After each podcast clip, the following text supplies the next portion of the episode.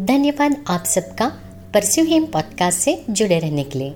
हम परमेश्वर के वचन द्वारा आपकी सेवा में समर्पित है, जो आपको परमेश्वर का पीछा करने के लिए प्रेरित और आपको प्रोत्साहित करेगा। इसे सब्सक्राइब और शेयर करके बहुत से लोगों तक पहुँचने में हमारी मदद करें। और आप, आपके जिस किसी भी पसंदीदा ऐप से इसे सुनना पसंद करोगे, हमारे लिए रिव्यू देना बिल्कुल भी ना भूलें। और मैं आपकी होस्ट शैलजा। आज की पोस्ट पास्टर किम डिसूजा द्वारा लिखित, संघर्ष में हो तो आओ मेरे साथ चलो ईशु कहता है। क्या आप व्यसनों के अधीन होकर संघर्ष में हो? कमजोरियों को लेकर संघर्ष में हो? गलत विचारों से लड़ने के संघर्ष में हो? आप जानते हैं कि जो आप कर रहे हैं गलत है, पर उस पर विजय प्राप्त नहीं कर पा रहे हैं। मैंने ईशु को आपके लिए ये कहते हुए सुना है। वो आपसे कह रहा है, आओ, मेरे साथ चलो। यही तो है जो आपको और मुझे करना है।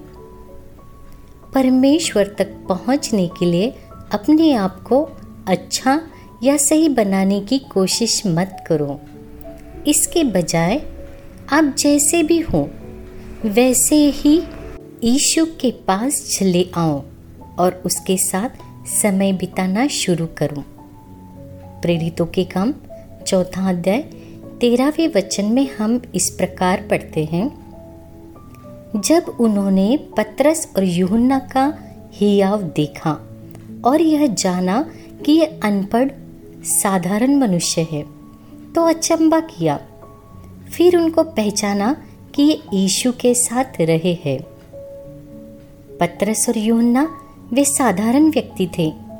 अप्रतिष्ठित मतलब जिनको कोई नहीं जानता था, और वे मछुआरे भी थे। जब तक कि उन्होंने अपना जाल छोड़ के यीशु के पीछे चलने का फैसला किया। पत्रस और यूहन्ना ने यीशु के साथ समय बिताया। उसकी बातें सुनी। यीशु के साथ सवाल जवाब किया।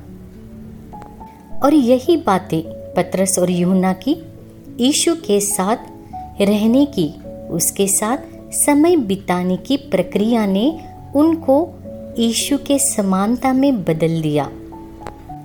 पत्रस और यूहन्ना इस तरह यीशु की समानता में बदल गए कि उनके आसपास की दुनिया भी हैरान हो गई। यह वही तो बात है जो आपको और मुझे करना है।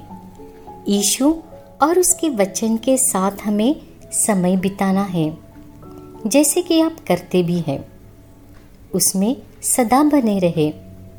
आपको खुद को बदलने की, बदलाव देखने की ज़रूरत नहीं है, परंतु परमेश्वर की ज्योति उसका प्रकाश तुम्हारे अंदर के हर एक व्यसन, हर एक आदत, हर एक संघर्षों को मिटा देगा, उसको धुंधला कर देगा। मुझे मेरे पति की एक गवाही बहुत अच्छी लगती है।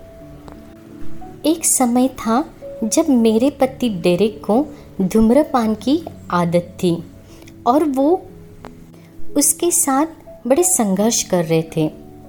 उनको बदलने की आदत से छुटकारा पाने की बहुत इच्छा थी और उन्होंने कोशिश भी की। परंतु वे हमेशा नाकामयाब होते रहे। फिर उन्होंने ज़्यादा से ज़्यादा अपना समय ईशु के साथ बिताना शुरू कर दिया। उसके वचन के साथ समय बिताना शुरू किया।